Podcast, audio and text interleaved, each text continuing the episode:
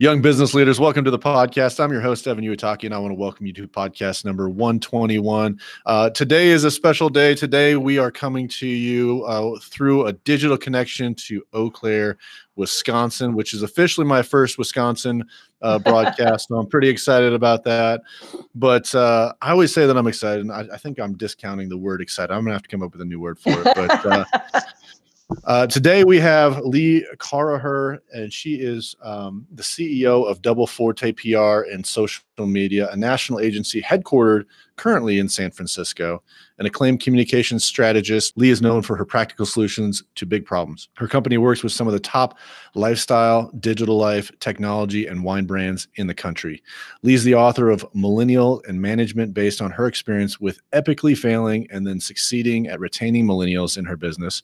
Her second book, The Boomerang Principle Inspiring Lifetime Loyalty from Employees, provides a practical guide for building positive, high performing workplaces. Lee, hello, welcome to the podcast. If you don't mind, say hello to the audience and then tell them a little bit more about yourself. Hello, Evan. Hello, audience. I'm so happy to be here. I'm happy to be your first Wisconsin uh, broadcast. Yes. I just got here, so I'm, you know, under the wire. I'm making that true for you.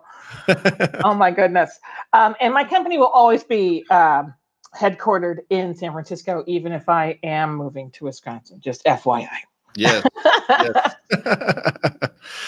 well, uh, tell everybody a little bit more about yourself because I I drastically uh, cut your bio short. Sure. It, oh I gosh. feel like it always comes a little bit better coming from the actual guest. Absolutely. So I am. My name's Lee Caraher, and I was born this way. Um, I started my company Double Forte about 17 years ago after 9 11 um, in 2002, after having a long career in public relations and communications and agencies and in uh, large in house uh, at Sega of America, the video game company where I was vice president. Exactly. Um, and I started a uh, two agencies for a large multinational uh, media company. And then after 9 11, decided I didn't want to do that anymore and that um, I thought I would actually go use my glue gun for a long time, but I drove my husband crazy, so I had to go back to work. I am the breadwinner. My husband is the chief home officer. I'm the chief bacon officer in our mm. family. And I started my company um, really out of a need. Uh, my mom had gotten sick um, I thought I'd go back to a, a, job like I'd had at Sega. My mom got sick, was given three months to live, decided I probably shouldn't go look at those two jobs that I was almost getting offered because. I would ha- either get fired or have to not take them. So I started my company um, really out of the need to bring home the bacon and um, be able to be wherever I needed to be um, so I could take care of my help take care of my mom and be with my young children at the time uh, one of whom has special needs, which has uh, you know made a lot of impact in our lives. Hmm. Um, that was 17 years ago. The company's still going strong. Um, and now we are headquartered in San Francisco, like you said, and we have offices in New York, Los Angeles, Sacramento, Boston, and now Eau Claire, Wisconsin. And we work with companies that we like in uh, areas that we're interested in, because I think that uh, you should be interested in things. The purpose of PR is to bridge um, you know, the public's opinion with capitalism, basically. And how we do that at Double Forte is to make sure we're working with really good companies with good intentions, making great decisions and big impacts on the world. Um, and with people that we want to be with because, you know, it's too, life is too short, no matter how old you are, for jerks. Um, and then I wrote my first book um, about five years ago now um, after uh, when I started the company, we only hired people who had 10 years of experience. By definition, they were at least 32. Um, and in 20, 2009, when, after the big, you know, just imp- implosion of the um, economy, decided we should hire people with um, right out of college, which I didn't really think anything of because the last two companies I'd worked at, my last two jobs, I had over 700 people each in them, and most of them were under 30. However, um, epically failure. Epic failure is really what happened. I had 100% failure in retention um, of the people that I hired who were under 30. And uh, that had never happened to me in my life. And I decided that it couldn't be it, sh- it couldn't be um, them. It had to be me or had to be my company. Um, and I started looking at everything about millennials there was to read, and it was all freaking negative, and it just mm-hmm. made no sense to me. 80 million people cannot all be entitled. It's statistically impossible. Um, and they all can't be terrible people. And they all can't be lazy. And they all, I mean, it was just, everything was bad.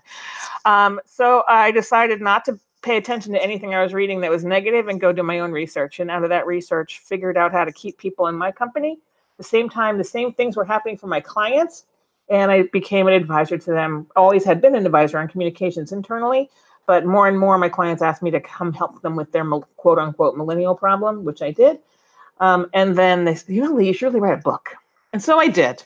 Um, and that book yeah. is Millennials and Management, The Essential Guide to Making It Work at Work. I hate the title because it assumes that millennials can't be managers, which is dumb.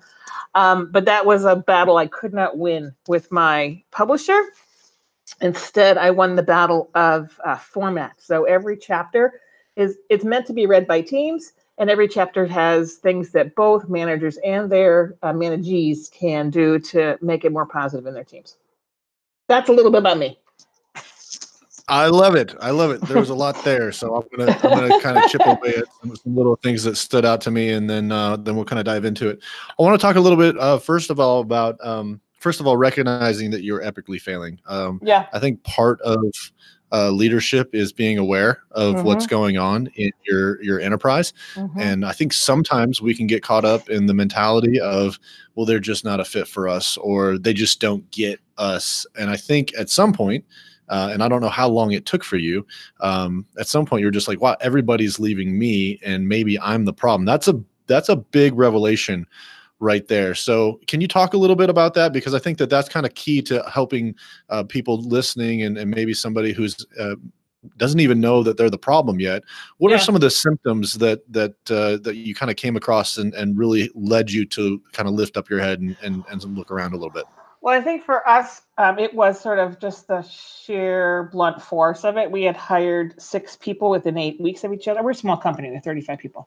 We had hired six people within eight weeks of each other, and they were all gone in three months. And wow. one of them we walked, but five of them walked themselves. And that had never, I mean, I worked through in 2000 was the Gen X, you know, couldn't, if you had a if you had a pulse, you got a job situation, right?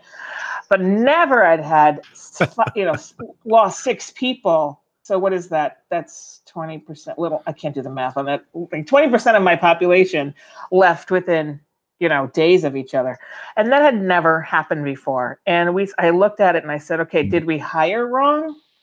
and I didn't think we had hired wrong. We are really good hirers, really good um, identifiers of good people. I've always been good at that. I've always had a lemon every once in a while. I was like, oh, that was a bad hire. You're not um, the only one. But I know what everyone does, but I'd never had that many. And all of them, all of them under 30 left within three months. Mm. So I think for me, it was like that, that sort of shook my core on okay, that can't be them. I couldn't have made, and I didn't do all the hiring myself, obviously. We had other people involved, but we couldn't have made six bad hires. That was statistically impossible, much mm-hmm. like 80 million, you know, uh, millennials being terrible is statistically impossible. So we had, I mean, that was what I said. Okay, what is most likely? Did we hire badly? No, because only one person we walked yeah. um, of the six. And so you wanted the you wanted the five to stay. Oh, absolutely. Absolutely. I probably wanted the sixth to stay too, but that was the first one. And then I didn't understand, you know, I, I didn't understand. I mean, I didn't walk that person to, that was an entry level person, but um, I think we didn't understand. If we knew more of what we know now, I'm not sure we would want to. She didn't lie. She didn't steal. She didn't do anything yeah. that kind of thing. It was just, just wow, what is that? So um, I, it was just really all of that happening at the same time and sort of looking at the situation, expecting, you know, whenever you make an, you know, business is a series of questions, a series of risks that you take. You think something's going to happen, you act on it, and you go. And if you wait for perfection, you're out of business, period. Mm-hmm. So you can't wait for perfection. You have to like make your best guess. So we had a, you know, a system, a, a, a matrix that said, okay, we want to look at this kind of person, that kind of person, this kind of person, blah, blah, blah. Did all that stuff. And they all left so we looked at the system and said, okay, is the system wrong? No. So the system was great. We identified great people. Um, and we're upset that five of them left. And I mean, in context, five people left within three months, and in the previous um, five years, ten people had left total, and three of them had come Mm. back. so it's this big shock, right? So when something like that happens, you got to say, okay, what's wrong? And you have to go through the whole Yeah. system and say, okay, hmm, did we hire wrong? Did we hire the wrong people? Did they have the wrong credentials? Did were they wrong fit? Were they not? No, no, no, no, no. Okay, they left here after they. The difference was that they got here and then they left here. Okay, so what was different for the- them? Yeah. Was their vocabulary different? Were they saying things, or was their body Oh, language there's definitely like leaving um, early kind of thing, or was there something that you saw too, that maybe that kind of drew you to say, okay, well, that made a little sense that they left, or was it abrupt? it wasn't you know their expectations of what they would be doing versus what they were able to do as people who had never been in our agency before was a total disconnect total Mhm. disconnect um, and um, and also sort of the there's definitely a language issue around particularly around deadlines so for i'm the last year of boomer so i'm 55 and uh, Mhm. so for my generation you know end of day means 5.30 p.m that's what it means Mhm. uh, end of day for millennials and now gen z who have never had you know went through high school and co- college for sure and maybe high school um, without their deadlines if it's thursday it's thursday at 11.59 59 59 p.m that is still Mhm. thursday Uh, we had a huge disconnect on that right still thursday still works and that is the prevalent deadline in college and now in high Hmm. school and i my son i have one son in high school and one son in college and i can tell you that's that's true so when Yeah. they get to the workplace i need it today you can be right and wrong at the same time you know you can let someone be Yeah. right and wrong and managers of my age and gen x too we did not give enough specificity into what we needed. So we you know they were late we were Mhm. pissed. They were like i'm not late. I'm right on time. So there's definitely some language. The difference and also expectation about okay when do i go get to meet the ceo of the client? Uh well, that won't be for a while right? So we did not do a good job um because we didn't know we had to of setting expectations for what the work would be in terms of access to the Mhm. client access to certain kinds of work access to me well access to me is no problem we have an open office i'm sitting right there but um you know Yeah. i think that was the issue um and and there was definitely a notion of like why am i doing it this way i have another idea um, which is Mhm. very prevalent um, because many we hire people today who have never worked in Outlook. We're an Outlook shop. It's legacy. Um, we have requ- we have clients who require Outlook from us, and we're not going to change. So, um, you know, like they never used Outlook, and to us, this what, and to those of us who grew up in Outlook in the business, where we're like, how do you mean you don't know how to underline? You know, so um, and it was just different expectations from different educations and different upbringings. I think that, and that's what I found when I did my research as well. So uh, I want to back up for a second. Um, you originally were hiring ten uh, people with ten years experience, Mhm. um, and then you then you switched over to people right out of college. Was that when you had the the epically failing part? Yes, Um, okay. absolutely. So had you continued your ten years of experience criteria, you probably would have delayed the inevitable for about another ten Actually, years, right? I don't know that we could have. We couldn't have done. The reason we changed the model was because we were running out of people who had ten years of experience. Mhm. So in California, um, particularly in San, in San Francisco Bay Area, in two, the year 2000, when Nasdaq imploded, um, you know, 80,000 people left the area. So 80,000 Yeah. young, mostly Wow. young people left the area. So and almost no one got hired in our profession. And of course, there were people who got hired, but most, you know, m- they're very hard to find people who got hired in the years 2000 to 2004. So there's basically a five. So this was 2009 when I was looking at this. So we were going to have a five-year bubble, you know, donut hole of no one meeting our minimum requirement of 10 years of experience. And my opinion on running a business and being a leader is you always want to be bringing people in the bottom of your eligibility, always. Yeah. So that you can bring new blood in, bring new fresh ideas in, and you know, build that pipeline of experience because no one's going to stay with you forever. That's about my second book. Um, so I always want to bring people in the bottom. So at the bottom, that we were going to come into a huge dry, you know, it was absolutely a donut hole. Nobody was going to have 10 years of experience for about five years. So we couldn't have kept going. We would have to change something mm-hmm. in order to get past that five years. And this was 2009. So, you know, the economy was brutal.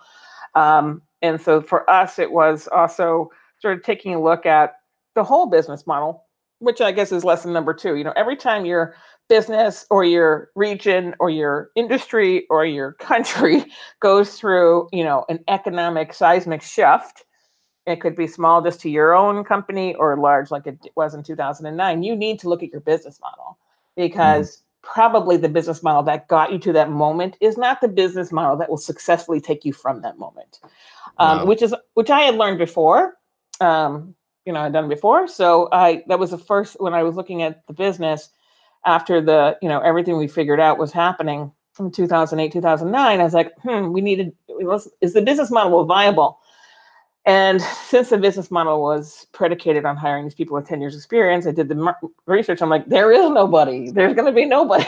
so what are we going to do? And that really changed, you know, that fact made us change the model, which made us uh, moved to hiring younger people, which made me fail epically because I was not ready. I didn't understand a thing about this yeah. generation. Well, uh, it sounds like you've learned a lot since then, yes. and it, it, it, does make a lot of lot of sense that uh, you know first you're talking about you know how do we manage, how do we better manage it, and, and what are some of the failures in management uh, that we can essentially improve to be more attractive for millennials to and and and the workforce workforce in general to stick with us mm-hmm. Mm-hmm. but then through that you're building loyalty and yeah. you're um, even kind of uh, talking about actually having employees leave and then come back mm-hmm. when, when, we first come uh, when, when i first talked to you i kind of told you a little bit of my initial mindset as a manager and uh, so i'm kind of carrying some of this stuff uh, into the conversation with me and yeah. i'll just go ahead and share it with you now it's um, I for a long time had a long held rule, uh, principle, whatever you want to call it, that if somebody chose to leave us, if somebody, if they worked for us and they left, that I would never hire them again because, in my opinion, they would always be looking to leave. They'd always be looking uh, outward. They were more them focused than they were company focused. Now, mm-hmm. I've since kind of grown in that, but for a long time, I kind of held that and what I've found over time is that I've actually mm-hmm. had employees come back and I've actually had them come back mm-hmm. and be more grateful for the roles that they've uh, that they were in before and more grateful for the culture of the organization. So, Inder, to kind of mm-hmm. talk a little bit more about some of this, how do we build employee loyalty? Like, what are some mm-hmm. strategic things? I think, uh, obviously, throwing out assumptions, setting good expectations, and allowing uh, and answering the right kinds of questions. But I think there's definitely more to loyalty um, for, especially for this generation, um, because I, I believe they actually are really loyal. Um, I think I think they they have this kind of uh, bond that they that they tie and they do take ownership, but it's a different kind of ownership. It's, it's loyalty yeah. to maybe the cause or the people. Mm-hmm. But can you talk a little bit about what you discovered kind of in that building loyalty and what what what it, what essentially attracts people back? Sure. I think at first you have to define loyalty, right? So loyalty is doing something you don't have to do for somebody that you care about or somebody that uh, you know is just someone you're attached to, someone you have a relationship with. Keeping them doing a solid, right? Just keep doing it when you don't have to. That is loyalty. Being paid and stay and showing up to work is not a loyal act. It's actually not a skill either. You need to show up. But um, you know, you're getting paid. You're expected mm-hmm. to show up, right? Loyalty is not showing up. The most loyal act someone can do at work is leave when they're no longer um, excited and driven by the purpose of the company or their position, because they're just going to drag you down. If they're sitting mm-hmm. in a job, just sort of half half-assing it, excuse my language, um, you know that's not a loyal act. That is a selfish act, right? Um, so first, I think we have to think about loyalty in a different. You know, what is a loyal act? Loyalty is doing something you don't need to do for the rest of your life. And my whole premise of uh, work, and because we're all working longer than we ever thought we were gonna, right? Mm-hmm. all of us are going to be working into our 70s, our 80s, if you're younger into your 90s. And, you know, you can't keep somebody for 60 years of their life. I mean, that is just total hubris.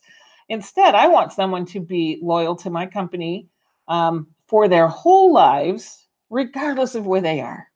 Mm. Regardless if they're retired, regardless if they're on break, if they're on maternity leave, paternity leave, if they have left the company to become a nurse, I don't care. I want them to be loyal to us forever. And so, what does that look like, right? Well, why would you want to be? You would want to be loyal to somebody and to a company or an organization that helped you achieve what you wanted to achieve, right? Mhm. That helped you uh, realize your own goals. And this is, you know, millennials, what millennials absolutely have learned from their parents is do not count on the man. And in this case, I'm the man, right? As the CEO of my company. Don't count on the man. The man screws you. I Yeah. mean, if nothing else, this generation um, has learned that from their parents being, you know, 9 million boomers lost their jobs in 2008, 2009, 2010. 9 million. Mm. Um, and Gen Xers have been now, so the oldest Gen Xer is 54 this year. The youngest one is 40. Is that right? Yes, 40, 39, 40. So that generation, which is the smallest generation of all the generations right now um, in the workplace, got screwed because one, 9 million boomers lose their jobs in 2008, 2009. Everybody else sticks stays to the jobs that they have because they've just lost all their money in um, in their retirement accounts. Literally, some people lost everything. Right? Not. Mhm. I have many friends who lost 40 to 60 percent, which meant they had to work much longer. They were getting ready to retire, and some of them still haven't retired, and it is 10 years later Wow. which meant that also meant that um, opportunity for Gen Xers moving up sort of got suppressed at the same time as the as wages stagnated because wages haven't really gone anywhere um, except in basically in software development I haven't gone anywhere in a Mhm. decade right um, so if millennials have learned do not count on the company count Right. on yourself right have a s- self-identification of what you want to do um, and they learned that it's not that Gen Xers and Boomers don't have that; they just didn't um, think it was. They didn't talk about it like this generation does, right? Yeah. So, um, so how do you create a company where people come back to? Is you create a company that is that matches up people's desires and aspirations with the company's mission and uh, day-to-day operation. And how do you do that? By having conversations. I mean, seriously, by knowing who works for you and by helping them achieve for you in the context of what they want to do and have them stay and learn things for themselves in the context of what you do for the business. Now, does that work if you want to be a nurse and you're at a PR firm? No, it doesn't. But it could work if uh, you want to be a nurse, but you have to go back to school and you have to work at the same time. And can we be flexible on the work schedule? This, this is a real story. Can we be flexible on the on the work schedule so that I can go to nursing school? Absolutely. Well, she did that, and then her father um, got um, developed Alzheimer's. So she was moving back to home, which is in a different state, and she couldn't pursue her nursing career. So she, because she wanted to be very, you know, be available for her father. So the things that she was able to do at my company during the time that she was going to nursing school, and she went to another PR firm in, in Portland. Well, one, she got a great job. Two, she's referred four pieces of business to us that are now currently Double Forte clients that they could not accommodate anymore. Well, she didn't have to do that. I mean, we're No. not giving her a thousand. I send her a nice gift, but I don't give her a cut. That's not how we Yeah. do our business. She doesn't have to do that at all. But if she's motivated to do it because we helped her get where she wanted to be. Mhm. So if we can, it's really messy. And I think that's the other thing about leadership everyone needs to know, right? You have your principles, but how those principles come to life in all the different people that you touch, it's it looks pretty messy on paper, but don't worry about the paper. Don't worry about it. you know? It sound all right. So uh, if I, if I'm going to recap that, uh, it's really simple. You just you talk to your employees, you find out what they like, what their dreams and aspirations are, and you help them achieve that. That Mhm. sounds really that sounds really simple. It sounds counterintuitive to helping the organization, Mhm. and yet it creates the strongest loyalty that you've you've observed. Absolutely. And why is that? Because you, you, quite, you, you, when you hire them, you hire them for a job that exists, right? And if you do a good job at that, you hire someone who has the skills, who has all the as, you know aspects of personality that you want, all the skills, um, that you need, all the experience, whatever it is that's required for the job. But that person, you know, m- no one is all the, no one is just those things, Mhm. right? No one.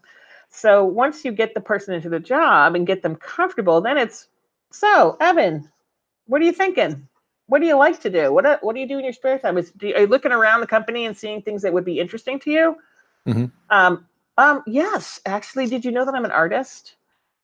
I had no idea you were an artist.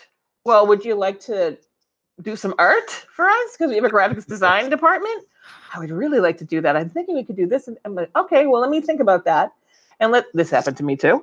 Um, wow, well, I need you to do the job you're doing. Are you still like this job? I really like this job, Lee, but I would love to be able to use my art. Yeah. Okay, let's figure that out. Well, this was my assistant. He works for us. He moved from Michigan to San Francisco so he could also pursue a um, acting career. And he took the my assistant job because it was very specific. You know, it wasn't. It was an hourly job, not a. Uh, didn't have to work overtime, all that kind of stuff. Mhm. And oh, one day I turn around, he's he's drawing a card for his mom. I'm like, did you draw that? Oh my gosh, he's so talented. Yeah. Well, he was going to, you know, he was like, I, he thought um, he was going to stay at the company for two years. He stayed at the company for five years. wow. Um, and so we got three extra years out of him, and we got all this great artistic capacity that we didn't even know we had in the company.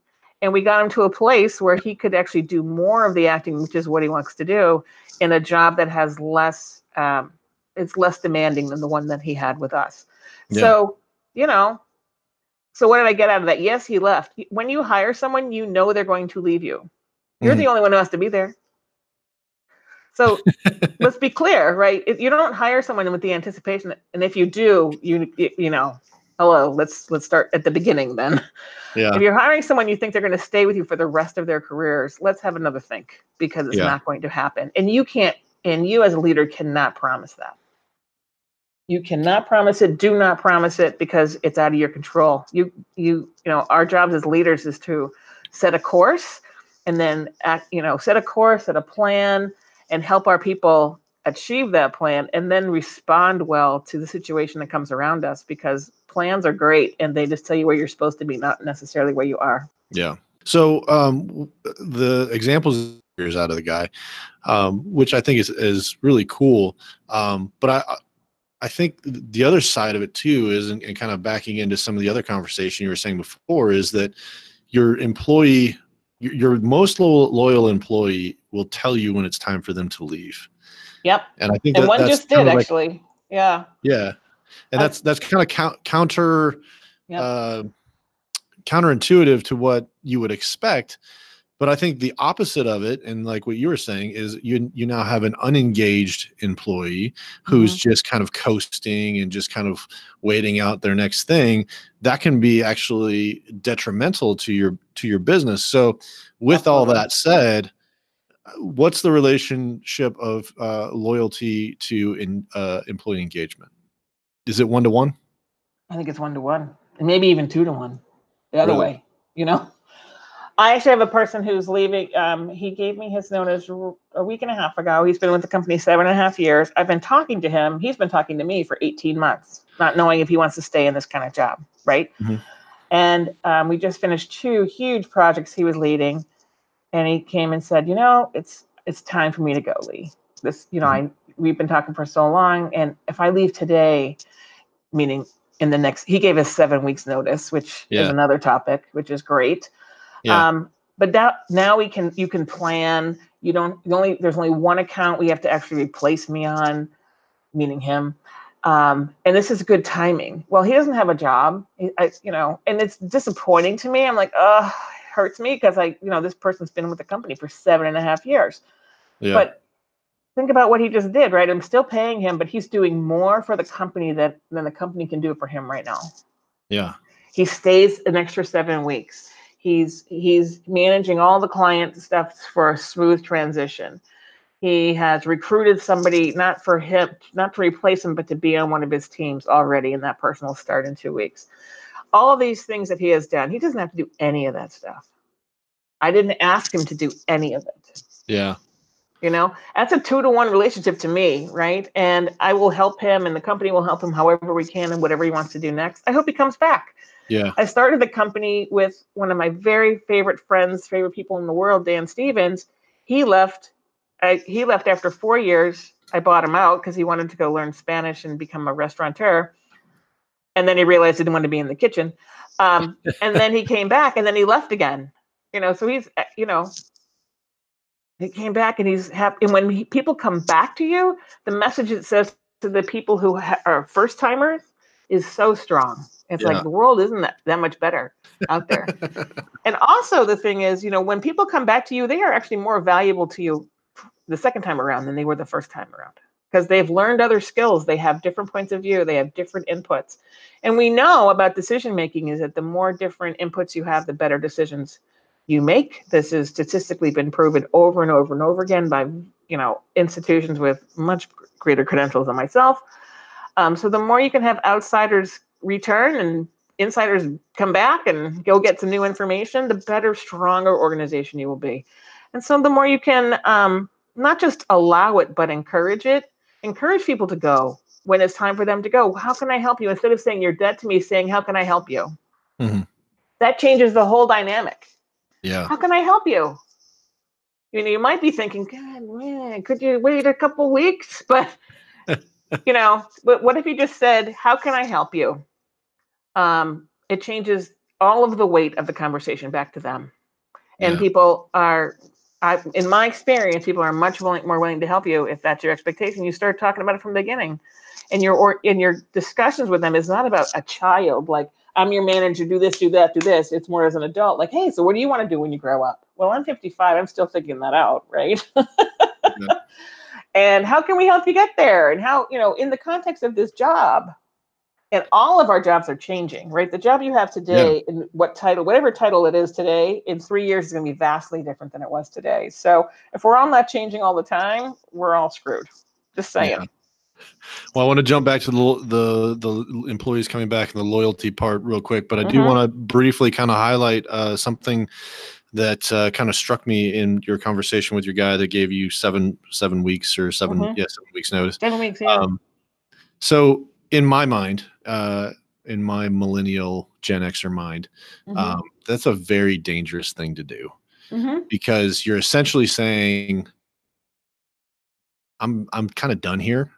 Mhm. and you have to have that level of trust with your leadership to have that Yep. kind of conversation and i, and I think that Absolutely. kind of what you're saying before is like don't count on the man to take care of us but don't, also don't trust the man with any information because you got to look out for yourself first and so somewhere in that process you built a lot of trust with that person to where they were again loyal right and Mhm. helping uh, along the uh, and having the the company's best interest in mind but I think that trust was just as important because they were comfortable saying, "Hey, I'm I think I'm ready to go to my next thing and I want I want to leave you guys good." Whereas you would have been totally within your rights to just say, "Hey, we'll tell you what, we're done with the account. Y- You're Yeah. done." And then he wouldn't have had a job for however Mhm. however long. So uh, developing that trust with that employee, obviously we we we say that we trust everybody, but that's I feel like that's a higher level of trust because now he's putting his livelihood on the line based Yeah. on your relationship. I agree, and I think you have to prove it, right? You have to prove it, and some, you know, not everybody, not everybody does what Joe just did, right? it's true, but um, you know, I've been in business now for 17 years. We have a lot of, you know, uh, so 35 people now, um, and uh, 16, 16 boomerangs. People who have returned once, Mhm. and four people who have returned twice.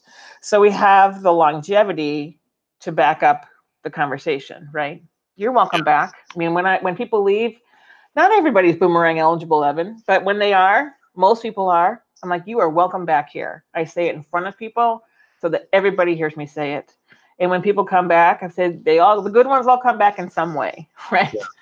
Um, and I do a lot of things after someone leaves us to keep them connected with us because it's you don't come back to someone you're not currently in relationship with, right? You you need to keep that relationship. And I think the trust goes down to lots. It goes through your whole culture. Your whole culture. Um, it's not just about when you come and you go, right? It's about the day to day. So how do you treat people when they screw up? How do you treat people when they want to do more? How do you treat people when they're not good enough but they want to advance? How do you have those conversations that say, "Wow, you did such a great job"? Let's talk about what great you did because you know our culture is built on you know I think millennials get a really bad rap for being a me generation. In my experience, they are a we generation. The worst thing you can do is say, "Man, you let the whole team down." We all had to pull extra weight because you blew it.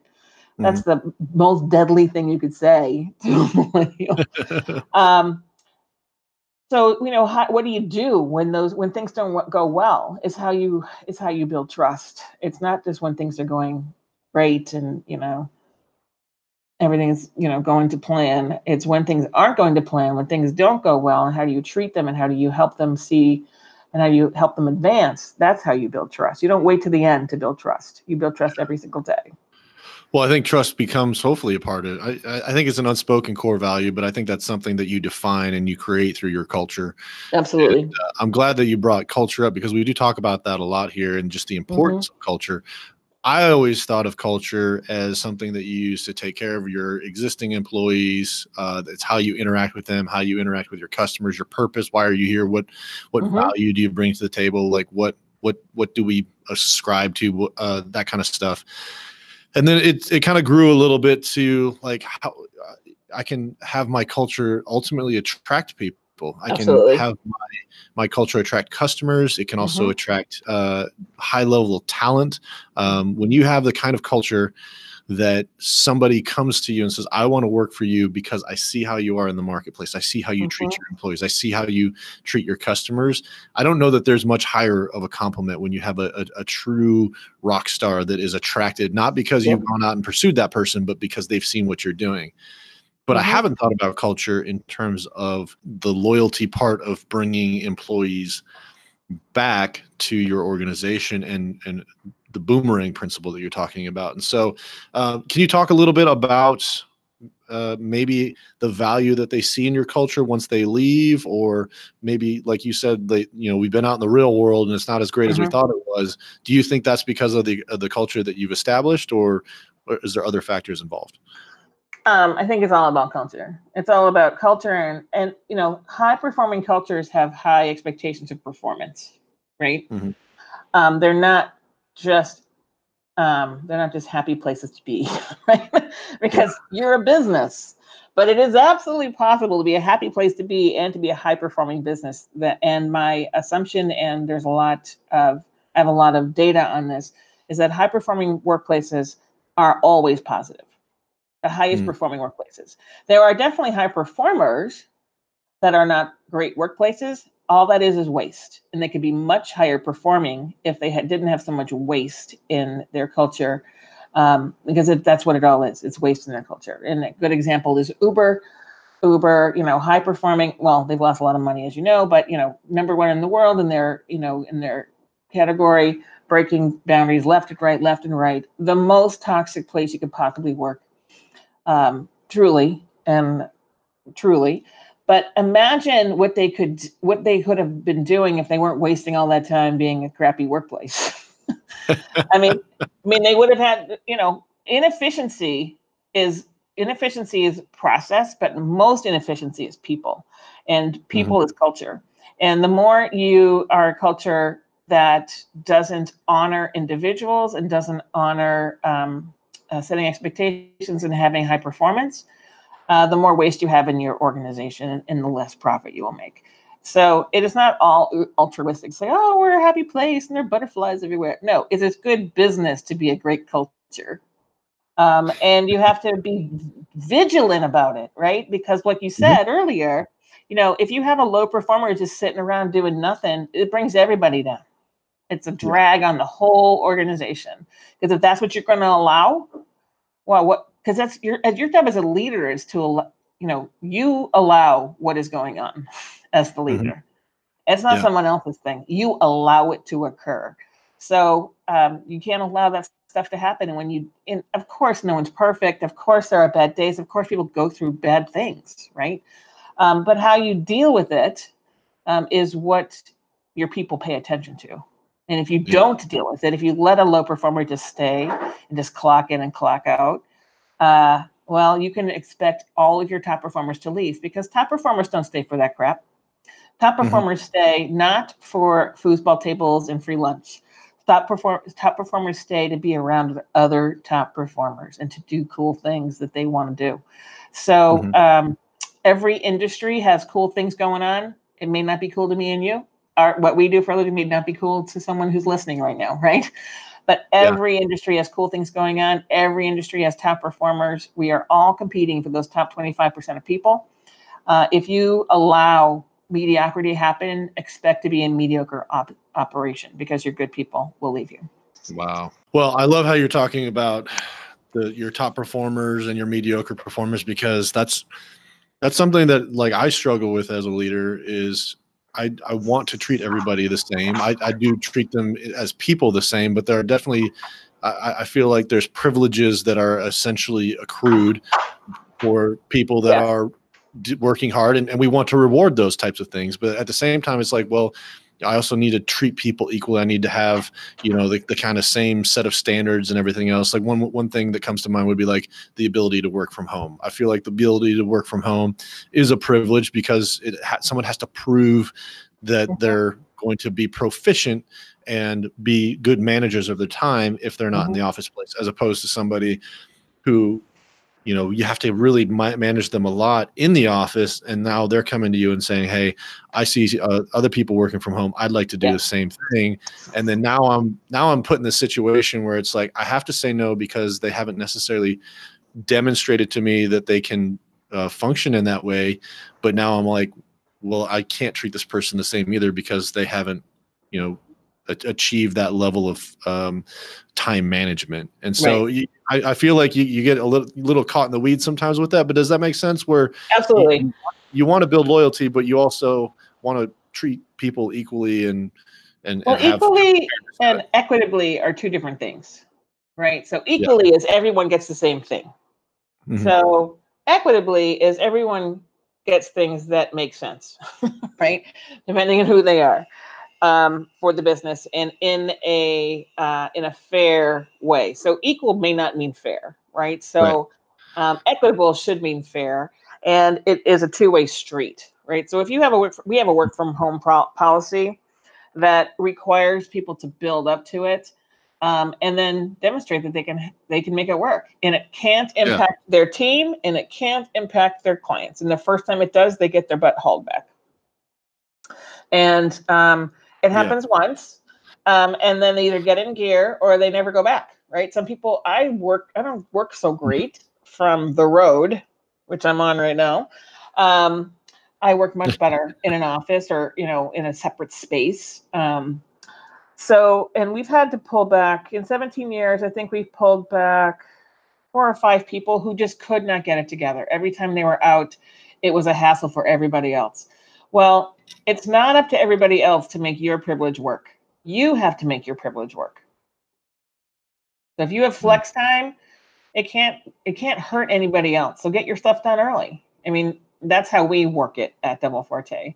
So for instance we most of us are everyone has some flex thing going on right? The kid they got sick they got There's trained whatever trust too, yeah. yeah um, something's going on. And but it can't hurt any deadline so one we're hyper driven by deadlines and being crystal clear about them as soon as possible and two sharing with everybody what when they can and cannot do something so for instance um, i'm on the road this week I have to be on a plane on Friday. So the things that are usually would be due to me on a Friday, because I have to do something with them for another deadline on Friday, now I need on Thursday, which means I have to get my stuff done before they give it back to me today and tomorrow. So things I was going to do on Wednesday, I now to need to do Monday and Tuesday so that I can work, you know, whatever it is. So it's being hyper, hyper good on task management, time management in order for you not to have to have you know to, for you to have the flexibility that life demands and it's a it's an adult skill i don't know that it's a work skill right? and the more complicated your life gets um, you know child parent you're taking care of a parent you're moving across country you got a dog whatever the more you know you're sick yourself and you have to manage your own health the more or you're trying to do a marathon right? And you have to be super you know you're super organized about your own workout schedule. The more complicated your work your life is the more time management uh, helps you have a good one. Mm-hmm. That's awesome. I want to uh, quickly jump over to some questions to ask or some things to consider when looking to hire somebody who's left and come back. Um, and then mm-hmm. we'll kind of wrap this up. But can you talk a little bit about that process? So, have they approached you? Have you approached them? And, uh, and let's say that they've left for whatever reason they, they want to go to nursing school or they want to go, uh, you know, they're, they're looking for a higher pay or whatever else. Mm-hmm for whatever reason that didn't work out and they've come back. What are some things that you should consider or some questions that you should ask uh, kind of in that re-interview process? Because i don't i don't think it's just a, okay come on. I oh, think no, that there's no, obviously no. some questions involved. So what does that look like? Yeah i mean when people want to come back may not be the best time for you for you to bring them back right? So it yeah. has to it has to line up. It just doesn't we don't have to leave jobs open for people hoping they show up right? So i think mm-hmm. one is a conver you know you keep having a conversation. I usually leave people alone for the six months first six months are gone and then I check in with them. How's it going? Some people have called me the second day of their new job and said, "Okay, I made a mistake," and um, I say to them, "You have to wait at least a year." You yeah. know, if if you were so bent on leaving, um, and you the first day it sucks, well, you should have known better. And I say that I'm very honest, and I say in a year, if you still want to, if you still want to, um, let's talk in six months how can I help you now? What can I get? What how can I do help you now to get through whatever it is that sucks so bad? Yeah. And we talk about it. And this has happened many, many times. And then um, and then I check in, you know, in six months, I said, call me in six months, and they all call me six months to the day. All of them have really? done that. That that, that happened. Oh, pretty much. Um, and then we talk about what's going well, what have they learned, what what do they miss, what do they wish, you know, what if they came back, what would it look like, what do you want to do differently, you know, what do they want out of the company different? Because you don't leave something perfect, right? you leave something. Uh, and then what are they going to do so that, um, you know, they, and I ask for, a, I ask for a commitment of at least three years when they return. Um, mm. I said, you're going to do that? Well, three years, babe. You know, that's what's going to be. And all of them say yes, and all of them have made it. So uh, most of them have done more than three years. So, um, okay. and, I th- and it's also like what's going to be different. You, you know, how have you grown? What can you bring us that's different? Because we have we have made do without you. So what what is going to be different? What do you mean back? What do you bring back to us? What's you know why should we hire you uh, over somebody else equally as skilled? I'll always hire somebody back over somebody new if they're equal, right? Um, because yeah. it's so much more intangible that you get out of a rehire than you do out of a new hire but it's does it make sense what are you planning for your life um, um i just oh my gosh these people are so ridiculously I'm, i have to work all weekends and we don't work very many weekends at double forte we're very unusual in yeah. uh, agency life because of how we manage our time and how how strict we are about it um, so oh my gosh, I didn't realize I'm going to work this many nights and over. And I'm like, really? Didn't you look at Glassdoor? I mean, so you know we have a good conversation about what they missed what they did wrong about their choice about leaving. Not leaving is not a bad choice. Where they went to is the bad choice. And what they hope to have come back. And then it's like okay let me think about it. All right let me all right what about this? What you know how about this kind of role with that kind of and we would want you to do these kinds of skills. And you know it's a conversation. Mm-hmm. um, and then they come back. Um, and i don't have anybody sign anything because you know does it really work? No. And I'd rather just have the relationship than a signature on you will stay three years kind of thing. Yeah. Statistically speaking, because this is just the technical part of me uh, thinking, statistically speaking, do they usually come back at the same pay? Do they come back at a higher pay? Do they come back at a lower position? Mm. Do you mm. put them back in the exact same role? Like where do no. where do they kind of fall I when never, they come back? I don't ever put someone in the exact same role because something has mm-hmm. changed, right? They may have the same title but a different role because titles and roles can be very different. I try to keep as the fewest titles possible in the company with the most diversity of roles as possible to match what has to get done because an AE, an account executive on one team may look very differently than an AE on another team depending on the kind of work. But they mm-hmm. never come back in the same role. Um, usually they they never come they have never come back and worked for the same person.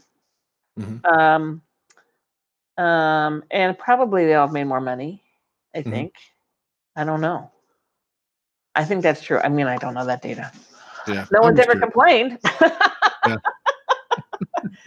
um, no one's ever complained, and you know everybody brings something good back with them. Like what? Yeah. What did you learn out there? What could we do differently? And I'm always asking that question every time someone leaves. When you find something we should be doing, you're going to be working with a different firm.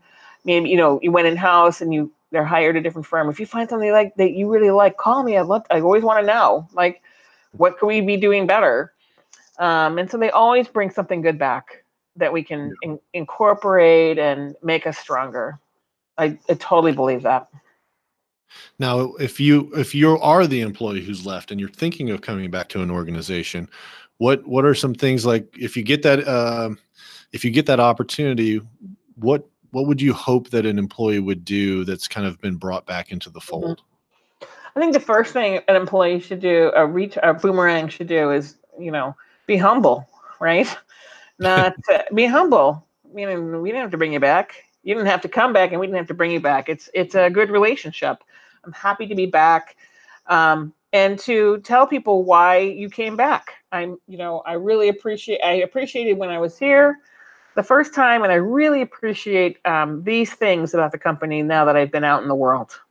Mhm. I think uh, number one. Number two, I've learned a lot, and I hope I can bring some of the things I learned um, to the company as well. Happy to share with you all those things, not just sort of come back and change everything first day, right? Yeah, Um, and then three is, you know, I know you have changed too. I know I'm not returning to the same place I left because I'm not haven't been here, and we are all organizations um, of people. So you take one person out and things shift. So I'm Yeah. looking forward to learning how you have changed, how the company has changed, how the team has changed, and how I can contribute. So I just think it's not assuming that you're coming back to the same. You don't probably don't want to be treated the same. You don't. You want a different role. You want something new. Da da da da. Um, and also assume that people um, have changed too, right? You can't leave them in um, an ice because you haven't. You know, we don't put you in ice when you come back, and we expect that you won't put our teams in ice because you've been gone. Yeah. you get And I think that goes back to that. Yeah, that goes back to your kind of clear communication, setting expectations. there. I feel like that's, that's really imperative in those maybe first 90 days of when that employee comes back. Absolutely. Yeah. And it's imperative in the in recruiting process because it is a recruiting process. It doesn't, you know, doesn't, hey, come on back, Joe. No, that that's not what happens. you have to have a good conversation. You want to be really you want to be thoughtful about it because it would be bad if it didn't work out. Yeah. You know. Well, I think I think part of it happens when you have a, a position that opens up or whatever else, and uh, you're sitting there kind of brainstorming. All right, let's you know we're going to recruit and we want to you know you know put the Mhm. job posting out there and, and hear back from people. And inevitably, the the last couple times it's happened with us has been one of my one of my managers or leaders has said, "Hey, what about so and so?" yeah. And I'm like, Okay. well, what about so and so? They left. And he's like, well, I don't think that they're too happy with where they are and Mhm. they've grown and matured. I actually had one employee that worked for me for five years, left for five years, and now is back with me. And um, the the kind of one the, the key statement that he said is uh, that kind of pushed me over the top was it's like well it's been five years and so that that employee's had an opportunity to grow as an employee and i was like man you know i didn't i didn't think i in my mind for whatever reason i was thinking of them five years Right. ago as being the exact same person Right. and uh, he was absolutely right they had they had absolutely grown in those five years Yeah, I mean, the first thing we do, we have a um, an alumni group, a, a closed alumni um, network, which I highly recommend for any company of any size, unless you're one day old. Um, to create an alumni group, you I do it on because we're so small. I put it on Facebook in a private group, and um, we put the same kind of things we put in for our clients and for our employees. We put into that Facebook group. Um, there's only one former employee who's not in that Facebook group um because he's not invited uh so uh we're talking about you joe it's you not you joe it's not no you it's not you you know It's who i'm t- if that person's listening he knows who he is. But, um, uh and then we put all job postings in there first. Like we tell the people in Ah. house and then we put them in there first. And we have you know put down our recruiting costs like in half because the Ah. people who used to work with us know what's best. They're out there in the world. They see oh my gosh there's sally sally. I want to introduce you to you know to maggie. I think she'd work great for this job blah blah blah So, mm-hmm. or someone sees it and goes, "Hey, wait, I'd like to raise my hand for that. Let's talk about. Can I talk to you about it?" I'm like, "Absolutely." So we tell our, our former employees first when we're looking for new people, um, and then I think the other piece of it is all of our managers. Uh, they're responsible for keeping track of the people we want to have come back, which uh, is ah. almost everybody, right? Yeah. And so we had a um, an opening up, and a woman who left us last year after you know it was her first job out of college. She was with us for four years. Um, and uh, another woman said, "You know, so and so is not that happy. Let me give her a. Uh, can I give her a call? Yeah, give her a call. She hasn't been gone yeah. that long. Um, and what is she unhappy about? And she and um, this manager told me, I'm like, well, that's not a surprise. But uh, so the manager called her, and um, the you know the woman, the former employee made the right decision not to not to entertain it she'd only been there hmm. for two and a half months and she hadn't given it a you know this was her second job out of college it's always going to be different yeah. from the first job and yeah. uh, although she did send back that she appreciated much more our culture than she ever did when she worked for us but that's true for everybody right so i think you know what it's about really you want if if you have the idea which is the idea that i have is that anybody you bother to recruit and hire into your company you want to keep in related to your company for their whole careers.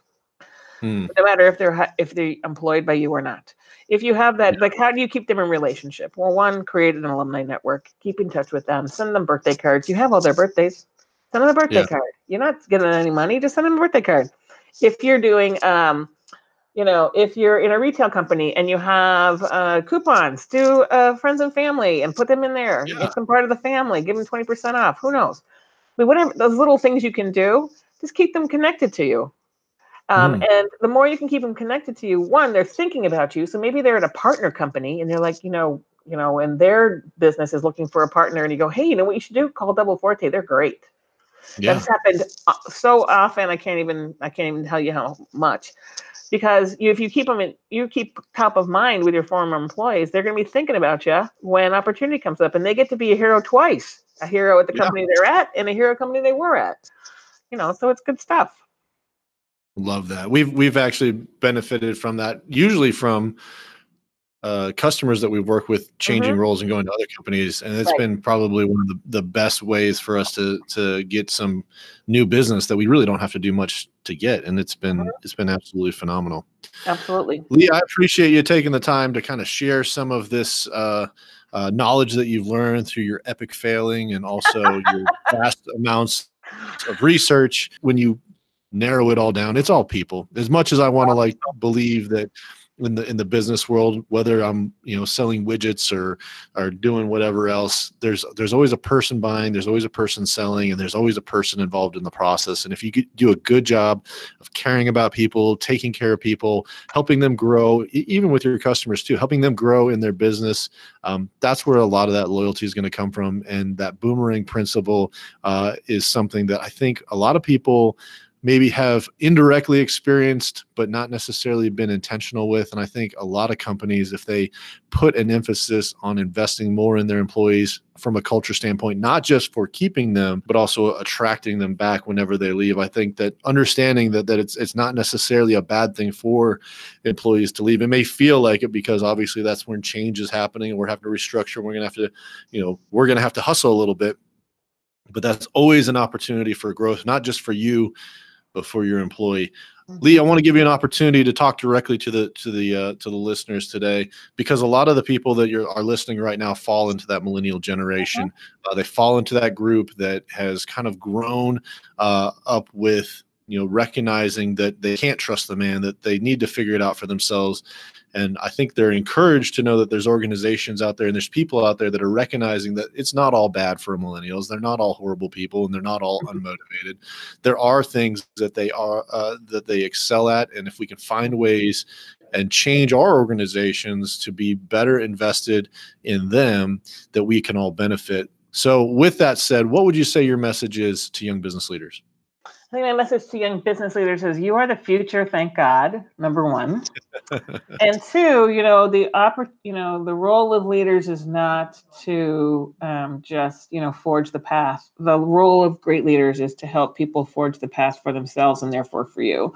And the more you mm-hmm. can focus on listening more and um, helping people get where they want to go, the more you will be actually leading your business into the future that is prosperous. Fantastic.